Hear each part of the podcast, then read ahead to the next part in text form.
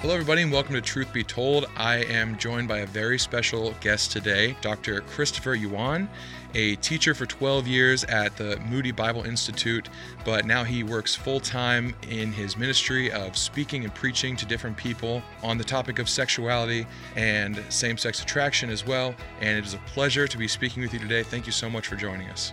Yeah, thanks for having me on, Micah. Yeah, it, just really means a lot. I've I've seen a lot of your presentations, uh, a lot of your speeches given to different organizations, and it's just been um, such an incredible message that you share with people. But for those of our listeners that are not as familiar with your work, would you uh, just share a little bit about your life and your life story? Because I think that is really the foundation point of your ministry and kind of what we're going to be talking about today as well. I, I wasn't raised in a Christian home, and I wrestled with my sexuality from a young age. And um, you know so maybe showing a little bit of my age i was you know born in 70 and so it was the 70s and 80s and back then sex was not talked about. Sexuality was not a talked so not a talked about.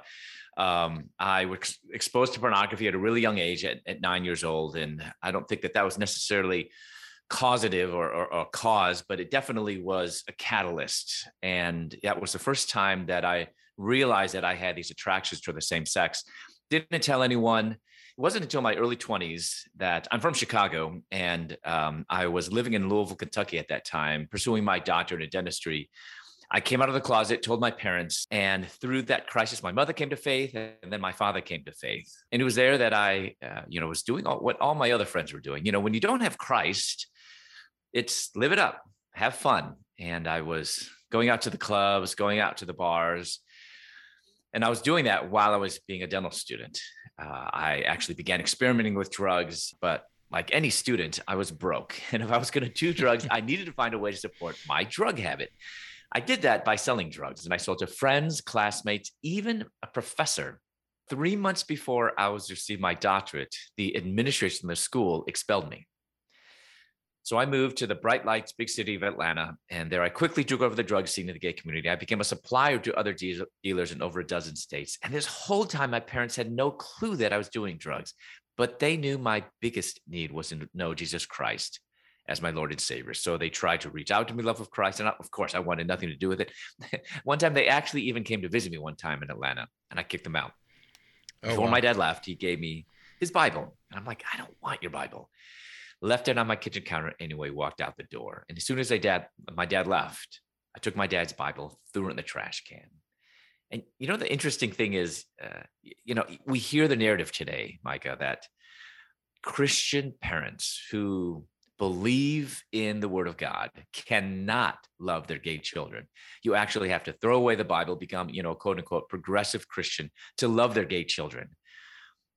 I had the exact opposite experience. My parents weren't Christian. They gave them an ultimatum. It was after they became a Christian that they realized that they knew that they could do nothing other than to love me as God loved them while they were powerless, while they were still sinners, while they were even enemies. So um, I, you know, threw the Bible in the trash, and it was so obvious that I was just hopeless. But my mom and dad committed not to focus upon hopelessness but upon the promises of God. And along with over a hundred prayer warriors from their church, from their Bible study fellowship group, they began to cry out to God for me. My mom prayed a really bold prayer God, do whatever it takes to bring this prodigal son to you. She fasted every Monday for seven years and once fasted 39 days on my behalf. She prayed for a miracle, and this miracle came with a bang on my door. Open up my door on my doorstep 12 federal drug enforcement agents, Atlanta police, and two big German Shepherd dogs. Just received this large shipment of drugs, confiscated everything, all my money, my drugs. I was charged with the equivalent of 9.1 tons of marijuana. so I found myself in jail. I was facing 10 years to life and um, I was walking around the cell block, passed by this garbage can, and I'm like, that's my life, trash. About to pass it by, but there was something on top of the trash. Bent over, it was a Gideon's New Testament. Took it back to my cell, and I, for the first time, I read through the entire Gospel of Mark. But I didn't, I didn't know, you know, I was, I was thinking, man, this is like, this is it. This is the answer to my problems. I just thought I've got tons of time on my hands. But better pass it somehow. But as we know, it was the word of God that began to penetrate through my heart and heart, revealing that I was a sinner, which at first wasn't a good news. And I thought, I'm like, this, this isn't good news. You know, how could things get worse? Well, it did. I was called to the nurse's office and she gave me the news that I was HIV positive. A few days after that, I was laying in my bed, just like I've just destroyed my life. Look up at the cold metal bunk above me. Somebody has scribbled something. If you're bored, read Jeremiah 29 11. For I know the plans that I have for you, declares the Lord plans to prosper you not to harm you, plans to give you hope and a future. I mean, there could have been any verse on that bunk. And God used those very words written by a prophet thousands of years ago to a rebellious nation to tell me that if God could have a plan for Israel in rebellion, in exile, he could have a plan for me. I don't know where that plan was going to take me, but God gave me enough strength to get through that one day, the next, and the next. So my transformation was gradual. I didn't have like this instantaneous, like, man, you know, I'm a Christian and no more problems. God began convicting me of my idols, obviously drugs, right? I'm in prison for drugs. But within a few months, God delivered me from that addiction. And as time went, God kept bringing to mind these other idols. And there was just this one thing that I felt like I just could not let go of my sexuality. Went to a prison chaplain and I shared with him a little bit because I wasn't open about my sexuality in prison because I'm like I've you know I've seen on television and, and movies what they did to you know people who lived as you know gay men. So I'm like I'm not going to tell anyone, but I shared with a chaplain because I, I I was like reading in scripture and I'm like what does the Bible say? And this is what's so interesting. The chaplain told me the Bible does not condemn homosexuality, and he gave me a book. And I'm like, great, I can have my cake and eat it too. I had that book in one hand, the Bible in the other. And you know, from a purely human perspective, Micah, I had every reason in the world to accept what that book is claiming to justify the way I had been living. Who wants to change? I want my cake and eat it too. But it was God's. I know now it was God's indwelling Holy Spirit that convicted me that those assertions were a clear distortion of God and His Word. I couldn't finish that book, gave it back to the chaplain, and I turned to the Bible alone. I went through every verse. I want to find anything that might bless a monogamous same sex relationship. I couldn't find any. So I'm like, I'm at this turning point, and a decision had to be made either abandon God and his word, live as a gay man, pursue a monogamous same sex relationship by allowing my attractions, and this is key, by allowing my sexual attractions to dictate not only who I was, but also how I lived. Or abandon pursuing a monogamous same sex relation by freeing myself from my sexuality, by not allowing my desires to control who I am, and live as a follower of Jesus Christ. My decision was clear and obvious. I followed Jesus. The days and the weeks and the months of abstinence passed, and I just realized my sexuality should not be the core of who I am. I told myself before God loves me unconditionally. That's true, right? But don't we as sinners like to add God's truth? I add it, so therefore he doesn't want me to change. But I realized that unconditional love is not the same thing as unconditional approval of my behavior. My identity should not be defined by my sexuality. My identity shouldn't be grounded in my desires. My identity is not gay. It's not ex gay. It's not even heterosexual for that matter, because my identity as a child of the living God must be in Jesus Christ alone. God says, Be holy, for I'm holy, because I thought that if I were to become a Christian, that I had become heterosexual. What does that mean? I need to be sexually attracted to women. And I even thought that the more sexually attracted I were to lots and lots of women, the more of a Christian man I would be. but I realized that even if I had opposite sex attractions, I would still need to flee temptation and resist sin. So actually, heterosexuality, it's the right direction, but it's not the right goal.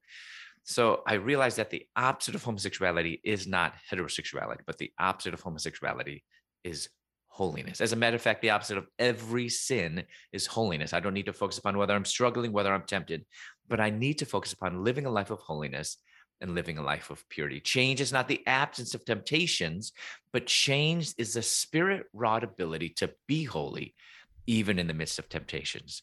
So as God began to kind of renew me and and and to point out, you know, my call to holiness in Christ, He called me to full time vocational ministry. Um, I actually applied to Moody Bible Institute while I was in prison, of all places. Um, I was accepted, um, released from prison July of 2001, started the very next month. So I always joke, you know, uh, imagine the surprise of my classmates when I answered their question, What did you do this summer? graduated from Moody 2005, went on my master's in exegesis 2007, received my doctorate in ministry 2014. And then I had the cool privilege of co authoring a book with my mother out of a far country, Gay Son's Journey to God, A Broken Mother's Search for Hope, which is actually being used as a textbook by many Christian high schools. And then um, my newest book, Holy Sexuality and the Gospel Sex, Desire, and Relationship Shaped by God's Grand Story. Actually, it was named 2020 Book of the Year for Social Issues by Outreach Magazine and God, you know, has just done far more abundantly beyond all that we have asked or thought. He called me, he's got really sense of humor, God does, because he brought me back to Moody, where for 12 years I taught in the Bible department. So I went from prisoner to professor. How about that for a resume? That's incredible. I mean, absolutely amazing. And I really think the point that you made about uh, not finding your identity in your sexuality, that that is directly against the narrative that you hear time and time again in this yep. modern world but uh, having an identity in Christ, rather, I, I think that begins to make this level playing field for all Christians that we can suddenly operate under where I, I think um, a lot of people with same-sex attraction feel like they are they are the other right? And a lot yes. of people that don't experience that agree with them. Yeah that, that's the other. But really when you realize no all of our identities are in christ we all sin we all fall short you you really talk a lot about this in your book holy sexuality and the gospel and i think you you do such a good job at starting off with a framework of equality. We are all just human beings struggling to reconcile with god and be justified in his sight and you do this through the term holy sexuality. Can you talk a little bit about what that means in the context of the book? Because I think it's such a, a unifying point that we can all get behind and, and, realize that this is not an us and them or a we and they. This, this is all of us as Christians struggling to attain God's ideals, not what we think is right. That's right. And, and, when it comes to sexuality, oftentimes we kind of have, well, for these type of people, this is what they need to do. For these type of people, you need this is what you need to do. But when we do that, that's actually not not biblical. We're trying to add our human answers to these really spirit these spiritual problems. But when we step back and and begin like with you know as in my book i say human sexuality you know for us to understand human sexuality we need to begin with theological anthropology we're created in god's image but we also have this sin nature. And so when we understand that we realize you know what? We're all broken. We all need christ. We all have sin. We all are sin- sinners uh, by nature. And what we need is christ. So holy sexuality you're exactly right. It's this is true equality, not not worldly equality, but equality in the sense that we all equally are broken and we all equally need God. And holy sexuality is talking about that, where it's a level, level playing field. So holy sexuality actually came out of my frustration as I was looking at what I saw as the only paradigm that we had, the only framework that we had to think about sexuality, which was heterosexuality, bisexuality, homosexuality, that framework. But having known a little bit about history and Freud and Foucault and Kinsey and, and all these secular, purely secular humanists and scientists, that is not a biblical framework because never did God intend for humanity to be categorized according to our sexual desires or any desire for that matter. So instead of thinking of a secular framework, it's it, we're, we're trying to take the secular framework and pound it into a Christian framework. It's like taking a square peg and trying to put, put it into a round hole. So this is where holy sexuality, this concept came out because I was like, it doesn't because obviously homosexuality is not you know God's will, but heterosexuality, like I said, it's it's a correct direction, but there's also a lot of sinful behaviors that are included in the broader category of heterosexuality. Of course, marriage between one, a man and a woman that is blessed by God, but heterosexual marriage is not equivalent to heterosexuality. Neither is heterosexuality equivalent to marriage. Marriage between a man one, a man and a woman is one form of heterosexual relationship, but not representative of all. So it was out of that frustration, and I just began reading God's word, right? I mean, I had a lot of time on my hands. So I was reading the word of God and just from Genesis all the way to Revelation, there's only two paths that God lays out that are blessed. Uh, how we are called to live as human beings in regards to relationships, sex, sexuality, etc. First path: when we are single, we're going to be sexually abstinent. Second path: when we are married, and I'm just only using biblical definition for marriage, a man and a woman when you're married, you're going to be faithful to the opposite sex. So, quite simply, holy sexuality, two paths chastity in singleness or faithfulness in marriage. And I realized there was no term for that.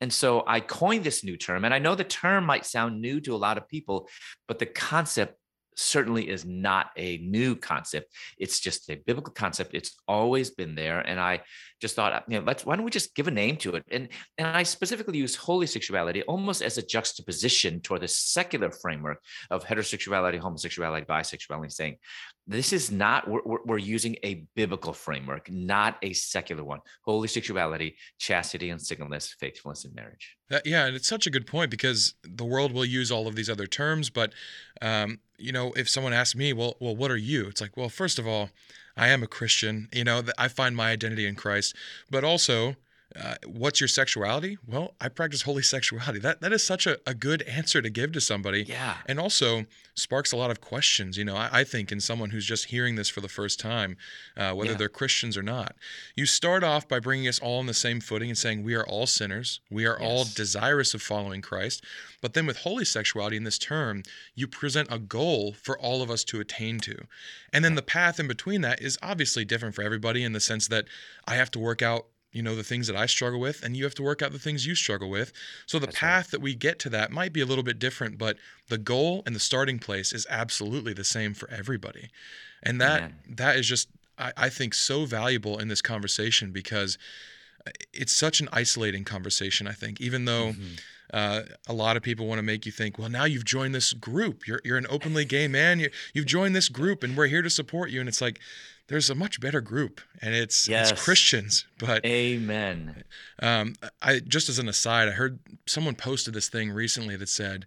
Um, the word for homosexuality was invented so much later. It's never something condemned in the Bible, just like the book that you were handed by the chaplain in prison. That's right. And it's like, if you start to look into this, it's like, oh, wow, this was an invented word, but the concept still goes back a lot farther. And we can get wrapped up in these things because there there are good arguments. You know, there people can use logic on any side of any debate That's and right. sound rational and trip you up. But I think what you do in your book is just bring a lot of clarity, um, a lot of simplicity in such a good and wholesome way that I think right. everybody can benefit from. And, I, and, even on that, Micah, with that word homosexual, um, the people that make those arguments, um, false teaching almost um, always has nuggets of truth in it. They make a true statement that the word homosexual was inserted or added to the Bible in the mid 1800s. And of course, when they say that, we're talking about the English Bible. Right. Um, and it is also true that in the Greek and in uh, the Hebrew Old Testament, uh, and the Greek New Testament and the Hebrew Old Testament, uh, there was no word for homosexual or homosexuality. True statements but then their logic doesn't follow. Right. Because what they are missing is this. When you look in ancient Hebrew, there was no word for sex. They instead they used to know, to lay, right. uh, to see someone's nakedness. So, so to say that there was no word, that's a true statement. But then what they then don't realize is that then there was no concept. I mean, so did the ancient Hebrews not because they didn't have the word for sex, didn't know the concept of sex? Of course not. Right. In the same way, there might not have been a specific word, but they knew the concept. How do we know that? Leviticus 1822, 2013. Do not lie, right? There's no word for sex. Do mm-hmm. not lie, have sex with the male and and it is very specific they, they didn't use a word for man mm-hmm. like as if it's an adult or or they didn't use the word boy because sometimes they try to say it's pedophilia no it's sure. male anyone that's that's of the male sex uh you know a, a man um, male should not not lie with anyone of the same sex It's incredible the specificity that God works with. You know, even all these years later, it's like, no, no, we can look back at that. And he was very specific on the words Yes. he chose. It's he amazing. had us in mind. Yeah. So with holy sexuality then as our our framework, our basis of uh, chastity and singleness, faithfulness and marriage. I want to talk a little bit about singleness because this is something. As I read your book, I expected, okay, I'm hoping I can at the end of this relate more to my friends who might struggle with same-sex attraction, or don't know how to justify their temptations with their faith. And I ended up 90% of the book was written to me you know it, it was it was something i was learning from actively for my own life and for my own self and i just found that incredible but singleness you you talk so much about this in your book and it's almost foreign to so many people the theological side of singleness. And you know so many experience it but we don't know the biblical uh, understanding or the, or the biblical accuracy of uh, what it means to be single or, or is being single okay. Can you talk a little bit about that? You know, when it comes to singleness, we have we've really misunderstood. And again, just as we've um, been affected and impacted by the world and our understanding of sexuality, we've actually also been impacted in our way of of misunderstanding singleness. And that's so key for us to better minister to our gay friend or actually any person. Uh, You know, Micah, um, here in America, there are more single adults. We're not talking about kids or youth, single adults in America than there are married adults.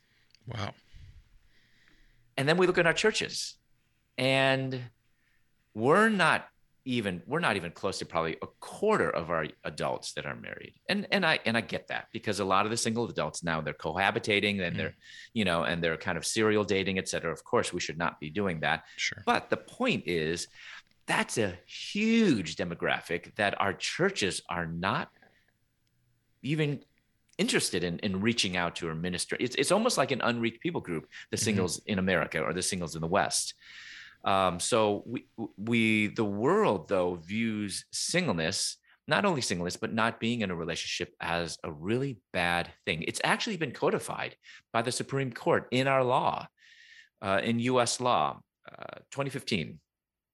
It, that's a year that we should all know 2015 where the Obergefell decision that changed history forever here in the United States nine justices I'm sorry five justices changed the course of history struck down uh, many many state laws legalized same-sex marriage. J- Justice Kennedy who I think fortunately is is retired he wrote the majority opinion and this is what he wrote. He said to uh, and I'm and I'm paraphrasing to not allow a, a person to get married is to relegate them to a life of loneliness. So, not being married is equivalent to loneliness. That's not true. I'm single. And, and uh, do I deal with loneliness? Of course I do. right But I know some people who are married and they're still miserably lonely. So, it's not marriage that should ever be viewed as the cure to loneliness. We know the cure to loneliness. It begins with a relationship with God, not another person. So whether you're married or single, we need to find our true contentment, uh, contentment in Christ. So understanding that, and actually, um, I, I, I talk and I, and I actually bury a lot, um, uh, borrow a lot from this gentleman, Dr. Barry Danylak, who wrote about a biblical theology of singleness. He's he's around my age, or maybe a little bit older. Um, he's a single man, and he uh, helped us to see doing biblical theology from Old Testament to New Testament to show how uh, Scripture has broadened our. There's this progressive revelation of our understanding of singleness and also of family. In the Old Testament, huge emphasis on families and Mhm. clans and bloodlines and kinsmen and, and children, et cetera, passing down your inheritance and your name. New Testament, there is an emphasis on family, but not like it was in the Old Testament. Mhm. Instead, it began talking about not blood families, but the spiritual family, which is the family of God, the body of Christ. So whereas the the people of the old covenant, they grew by procreation, the people of the new covenant grow by regeneration, new life. So what does this mean for singleness? Almost everything, because though I'm single and I don't have any children, I don't have a spouse. I don't have a physical family. From our understanding of singleness, in light of God's grand story, creation, fall, redemption, consummation, I know that I might not have children of my own, but I have something that's greater than sons and daughters that Isaiah talks about. Mm-hmm. And that is, I have the family of God. I have Christ and I have the body of Christ. So I might not have physical children, but I do have spiritual children. As a matter of fact, I think that that be fruitful and multiply is actually echoed in the New Testament in Matthew 28. Hmm. Make disciples of all nations. That's how we are fruitful.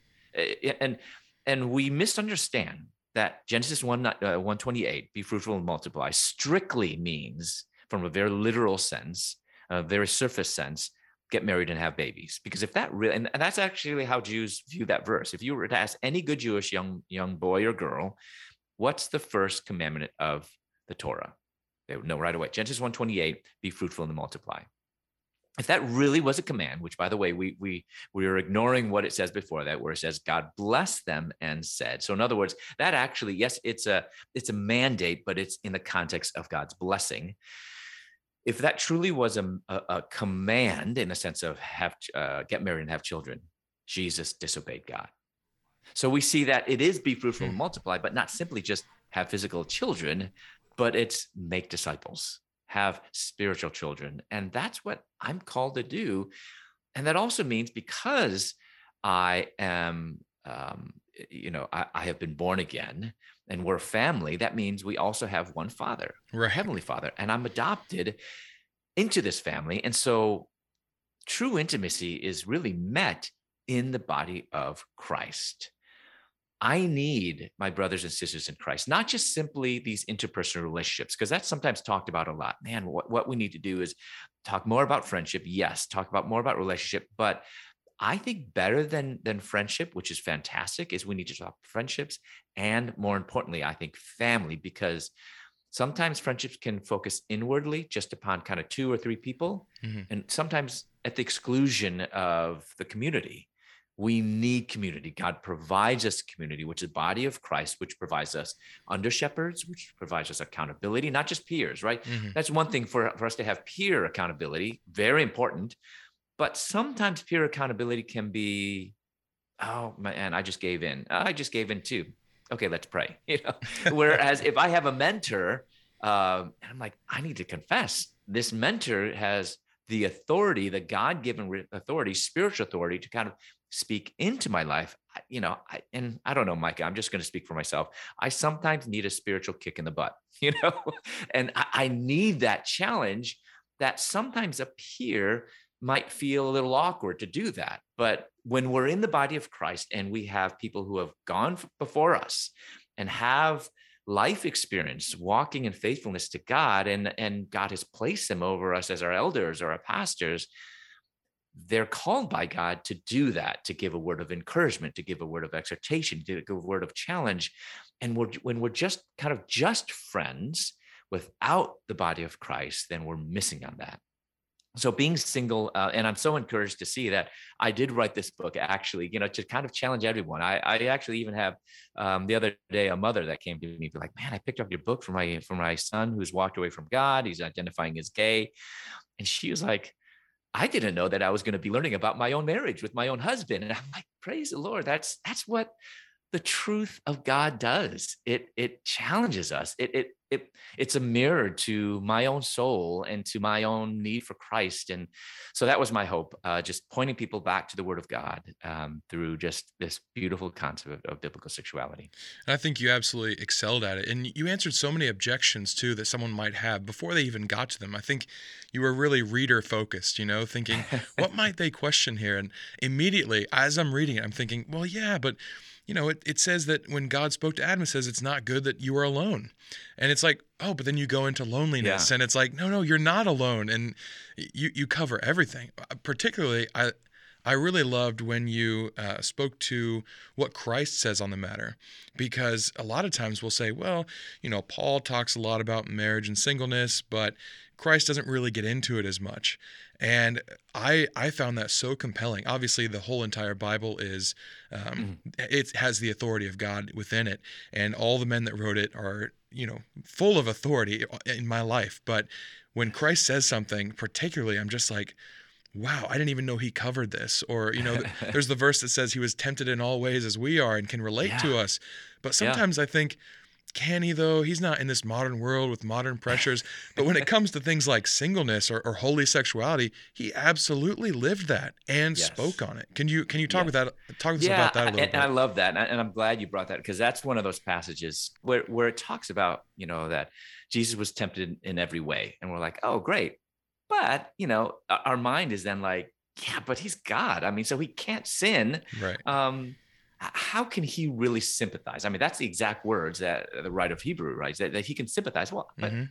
how can he sympathize if if he's impeccable, right? We have the doctrine of impeccability.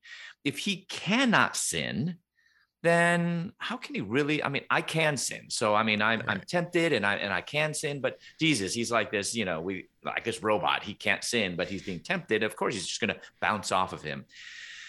Well, the reality is, it says that he was tempted. I mean, you know, even with um, for 40 days in the wilderness. So, I mean, it wasn't just like Jesus was just like, oh, whatever, oh, Satan, haha, you know, it just and just kind of, it, it was really, it was tough. You know, right. I mean, at the Garden of Gethsemane, he was, he was, you know, you know, crying and and sweating, and it was blood. So it was, he was really, really struggling and and fighting and what was so amazing is that uh, what we see is he struggled and fought and won.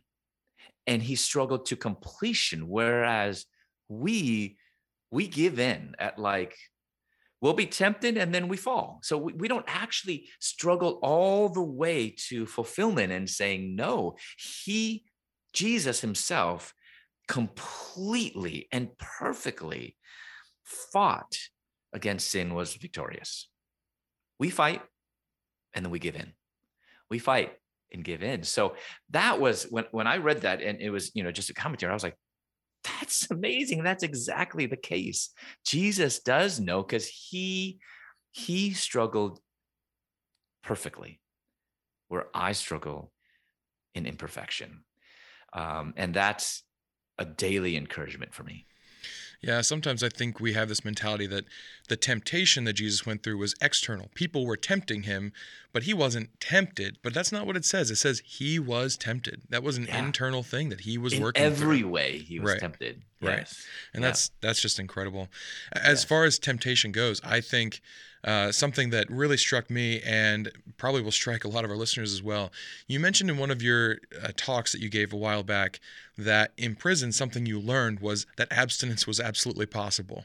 And I was like, man, like, but that is such a difficult call. And that's, you know, that's such a, a thing that people would want to strive for, but don't, you know, don't know how. So, not to yeah. be crass, but what what makes that possible how do we how do we possibly fulfill this or live up to this or struggle more perfectly although we can never attain how christ uh, was tempted through to completion is that how you said it yeah to completion and, and perfectly exactly yeah so we could we could never do that exactly perfectly but how could we how can we strive for that for people that are single and wanting to live up to this holy sexuality how can we do that the enemy wants to isolate us and make us feel that we are different from everyone else and no one could have ever understand us right mm-hmm. i mean mm-hmm. that's probably one of the most common things that i hear from individuals like myself christians who experience same-sex attraction no one can ever understand me you know I, i'm at this church and you know i can't find anyone that can that can do this that's the enemy speaking and breathing these um, these doubts into our ears.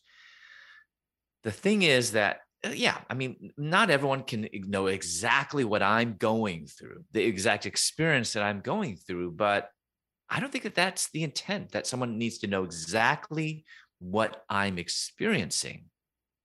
When it comes down to uh, you know w- what's really going on is that we are being, being tempted to sin from that perspective we all know that everyone is daily being tempted uh, to sin, whether it is from the enemy, whether it is from their own sin nature. We're tempted to sin and we need to resist. The problem is, many times we don't. We have these sins that are respectable sins, right? You know, hmm. it's, I mean, Everyone looking at this does pretty that. girl. What's what's so wrong with? I mean, she's hot. So, you know, I mean, just I'm just having you know a few thoughts about her. That's that's Mhm. not so bad.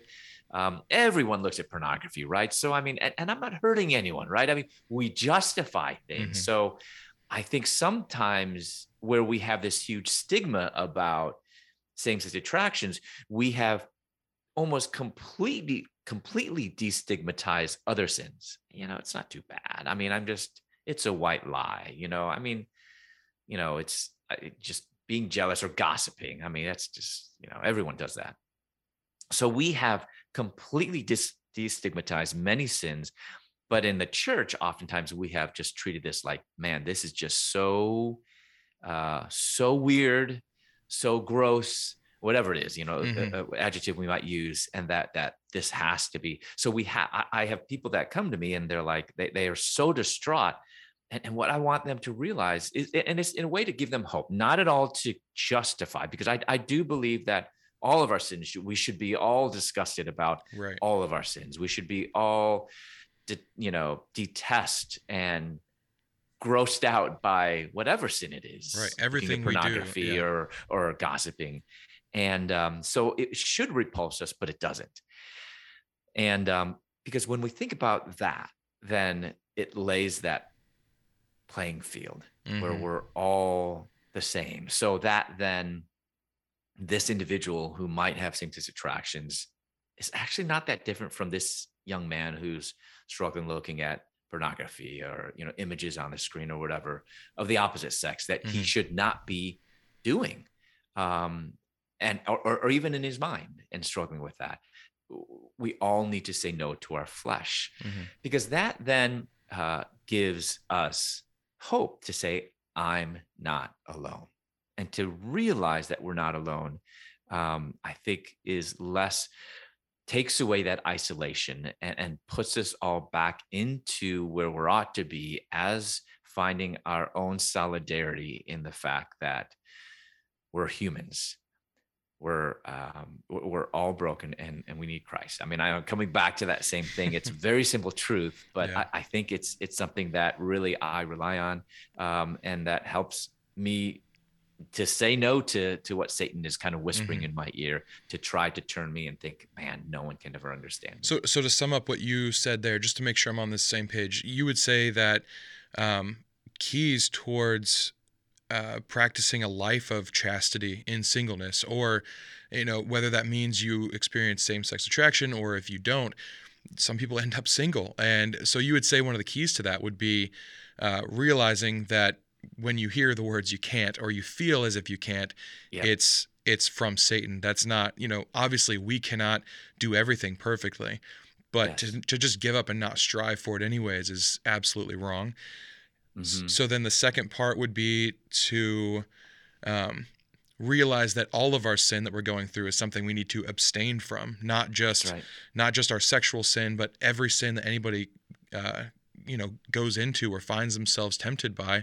and then the third point leads from that and that creates a sort of unity in your environment where you're realizing okay it's not just me needing to abstain from this sin and it feeling like a mountain i'm facing all by myself this is everybody facing this That's right. and that Yep. that unity helps you overcome in a way Yeah, and, and if I can also add, uh, you know, because oftentimes, you know, when we're living as you know chaste single women or men, um, I, I, I kind of I used a framework that Jesus used when he was asked, "What's the greatest commandment?" Love the Lord your God with all your heart, soul, mind, and strength. Love your neighbor as yourself. Mhm. That's a, a, a vertical and a horizontal commandment.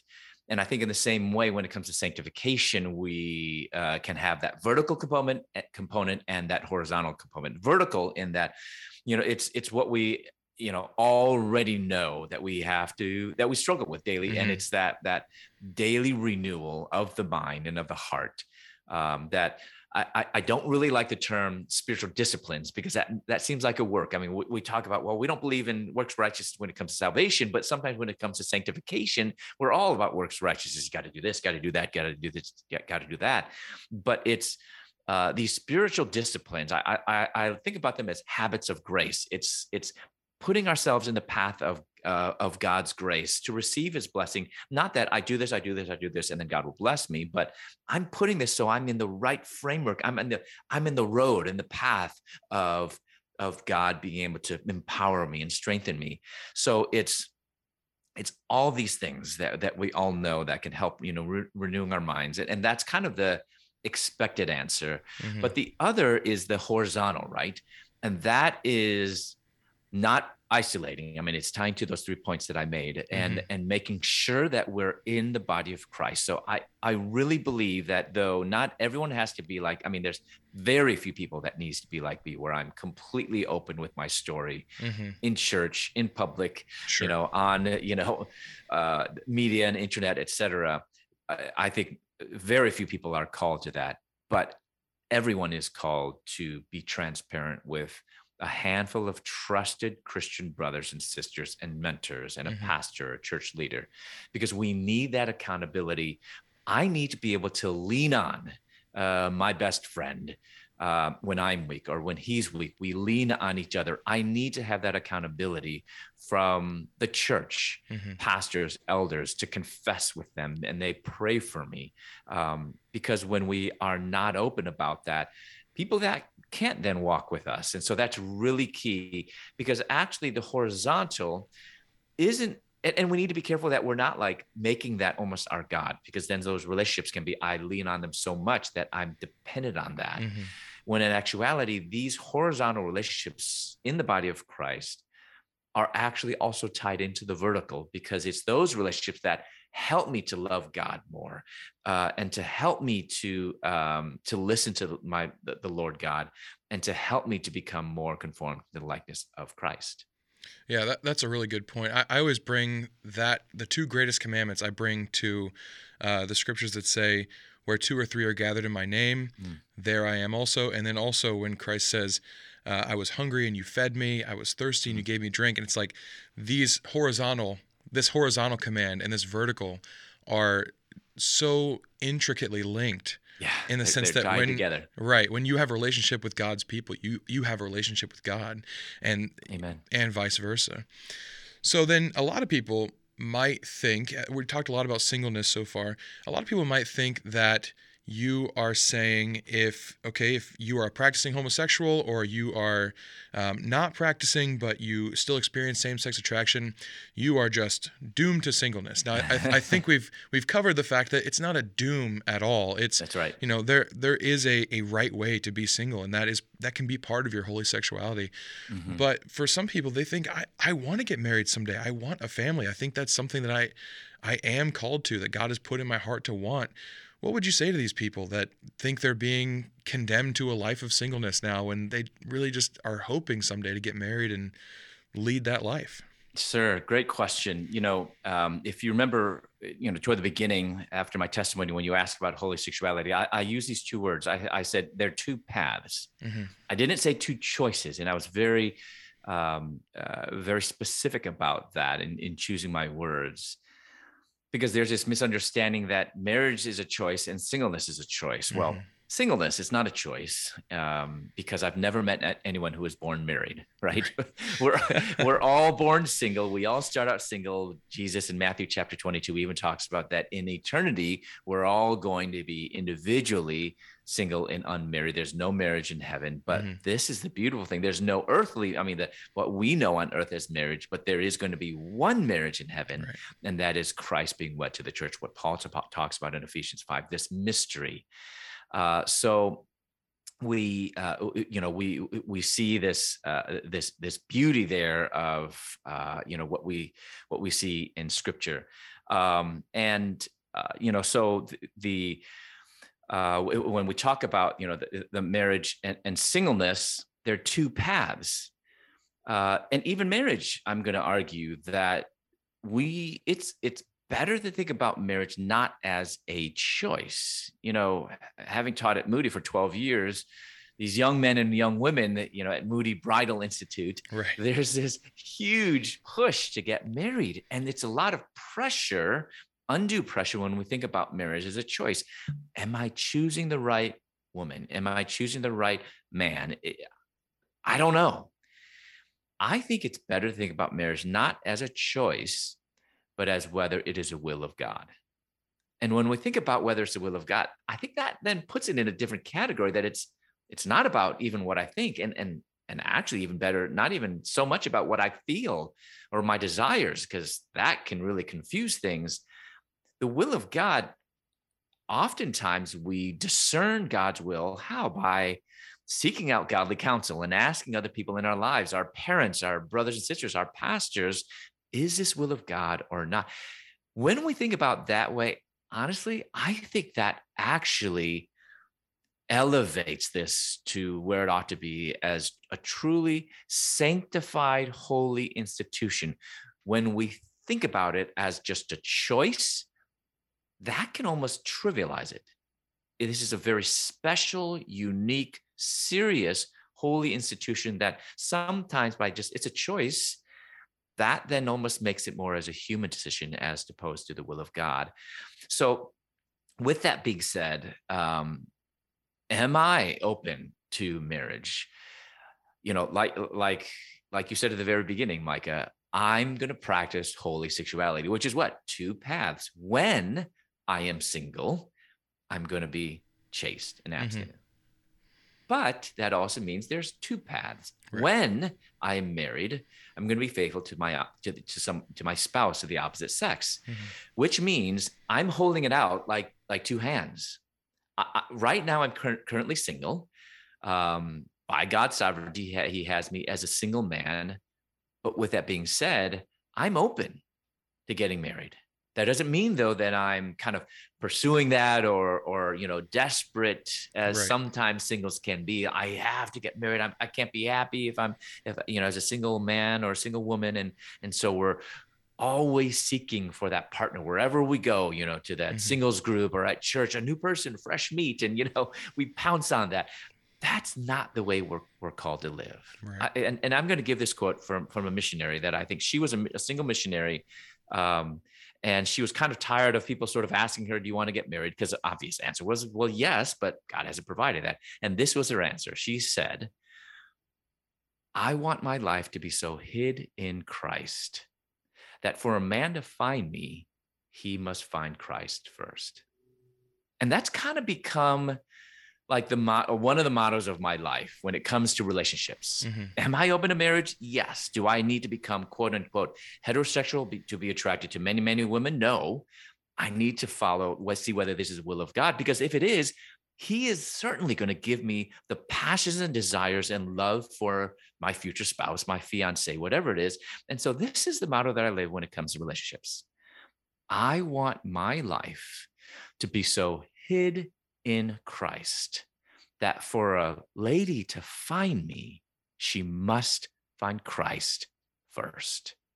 When we see the centrality of Christ over all our relationships, over my desires, whether they want to get married or not, that's a good desire. But he, Christ rules over that. He rules over my even my sin, my temptations, my future, that is when we can just give it to Christ. And I know that sounds really trite, but that's really freeing and um, gives me actually hope and joy that yes, it's not easy saying no to the flesh, mm-hmm. right? I mean, Jesus says, cut off your right hand.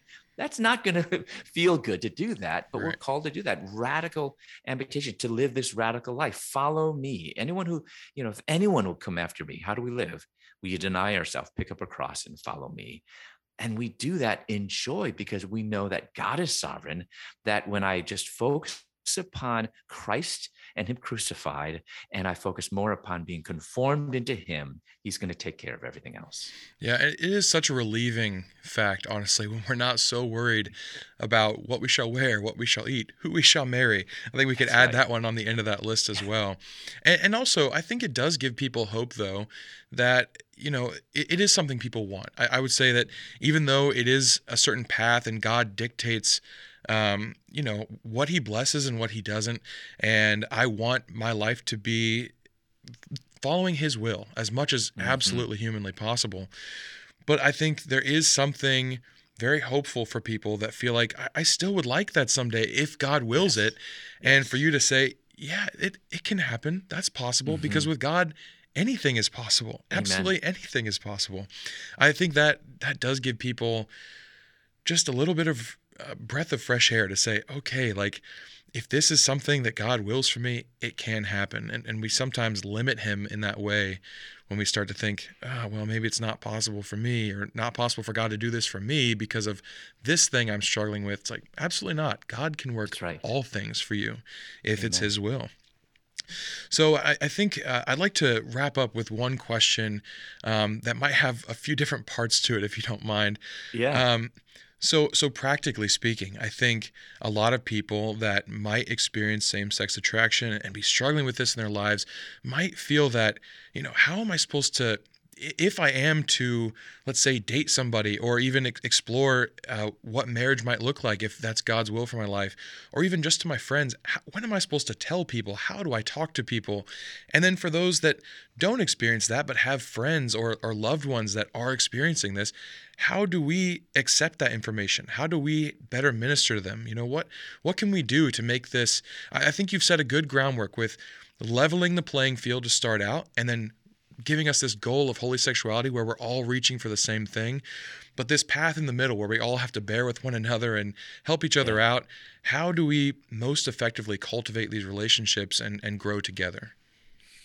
you know, I think if there's um, an individual, a Christian who has same-sex attractions, I want to encourage them. First of all, you're not alone, uh, but to reach out to others who a trusted brothers, you know, or sister, or church church leader, pastor, and confide with them, um, and and also be prepared that some you're not always going to get a positive response because I've heard this before. Well, I shared it with someone, and then you know, and they kind of um, and it's not even necessarily that they gave a negative response, but just it was thanks for telling me, let me pray, and then they kind of never followed up after that. Maybe ill-equipped.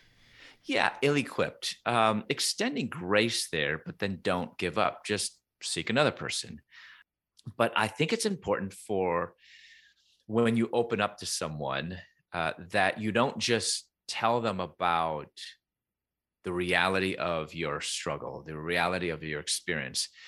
Be certain to talk about um, what you're planning to do hmm because if you just say i have these same sex attractions like someone who might not be well equipped just might might think oh my goodness does this mean that they're going to be going out and and you know looking for a boyfriend or you know Right. looking for a same sex relationship or or whatever it is? I don't you know I don't, they don't know what that means. And so to say this is a reality but also this is how i'm committed to, to live. I'm committed to christ. I know this is sinful um and um you know I, it, it's going to be tough but i'm committed to follow jesus. I'm committed not to give in these relationships and i and i would love your prayers. You know that could be one thing the, the practical thing. I would love for you to, if you could ask me once a week like you can even make it really uh you know just very tangible and very quantifiable. Once a week can you give me a call or give me a test and ask me this honest question? Um so th- those type of things can can lay it out. The reality of of our sinfulness our struggle uh, but also how we're purposed to live now, how does a Christian respond? I think the best thing, uh, because a lot of times for a Christian who has same sex attractions to open up to another believer, uh, they are scared to death. Like they don't know how someone's going to respond. They're expecting the worst. They're expecting maybe to, to be rejected. And this is even just having, you know, saying, I have sex attraction. I've never, you know, given up on, on Right. it. And then that's just totally changed the relationship. Like the pe- people are freaked out. They don't even know, like, can I even be with you like in the same room again? I don't know what to do. Can I, you know, can I have lunch with you? You know, people just they just don't know. I mean, maybe that's kind of more the extreme. Sure. Um, you know, and so it's But it's, worth just it's worth talking about though because this is something is. that can become taboo where we don't feel we're on a level playing field and and really we Yes. are. But Yeah. yeah, I think the extreme is definitely worth bringing up. Yes. Um, and, and also, so I would say the first thing is to thank them. Thank you for telling me. Thank you for opening up. This must have been really hard for you to do that. And then ask an open ended question like, tell me more. Um, I, you know, I, I think that, um, you know, just be a good listener. Tell me more. Like, just uh, that can be uh, your willingness to listen can mean a lot to that other person. I think maybe toward the end of that conversation to ask this really important thing, which is how does your faith fit into this? Hmm. Because we want to hear them say, My faith in Christ is strong. In other words, they're shaping their understanding of their desires and their temptations around God's truth. But what happens, unfortunately? what happens is people are shaping God's truth to fit their experiences. Unfortunately, that's what happens. But what we want to hear is my faith in Christ is my rock.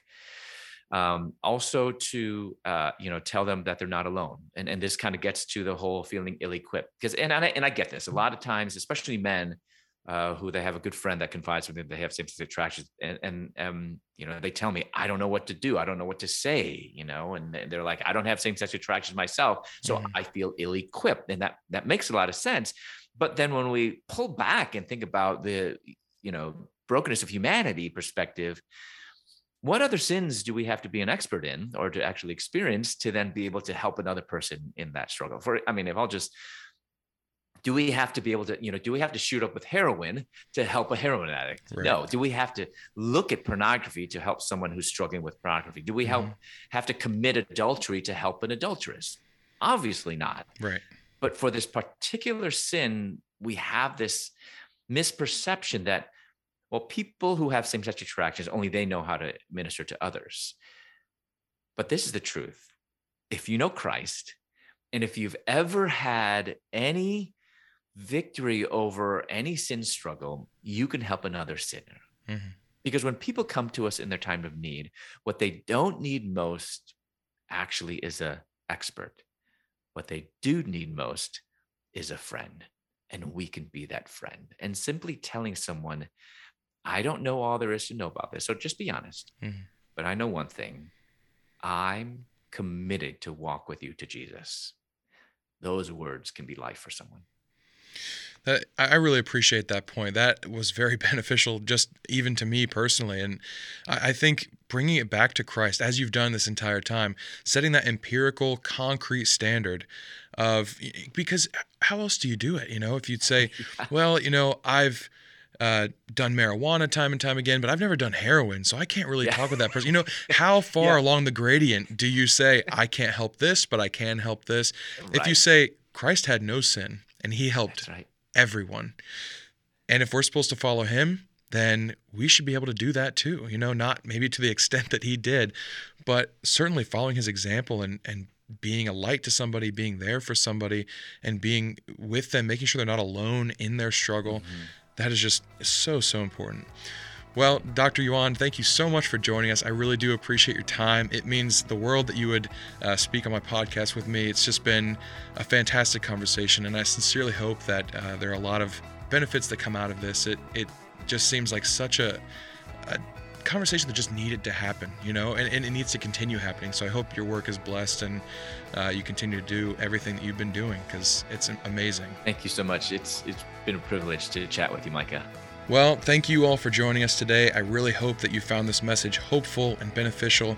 Please check out Dr. Yuan's books. They are amazing. And like I said earlier, they will speak to your life no matter what you're going through because they really just reach a human level and give us goals that all of us can aspire to. So thank you once again for listening in. Until next time, keep on reading your Bibles, keep on thinking critically about them, and keep on applying the truths that we learn here to your lives. Thank you.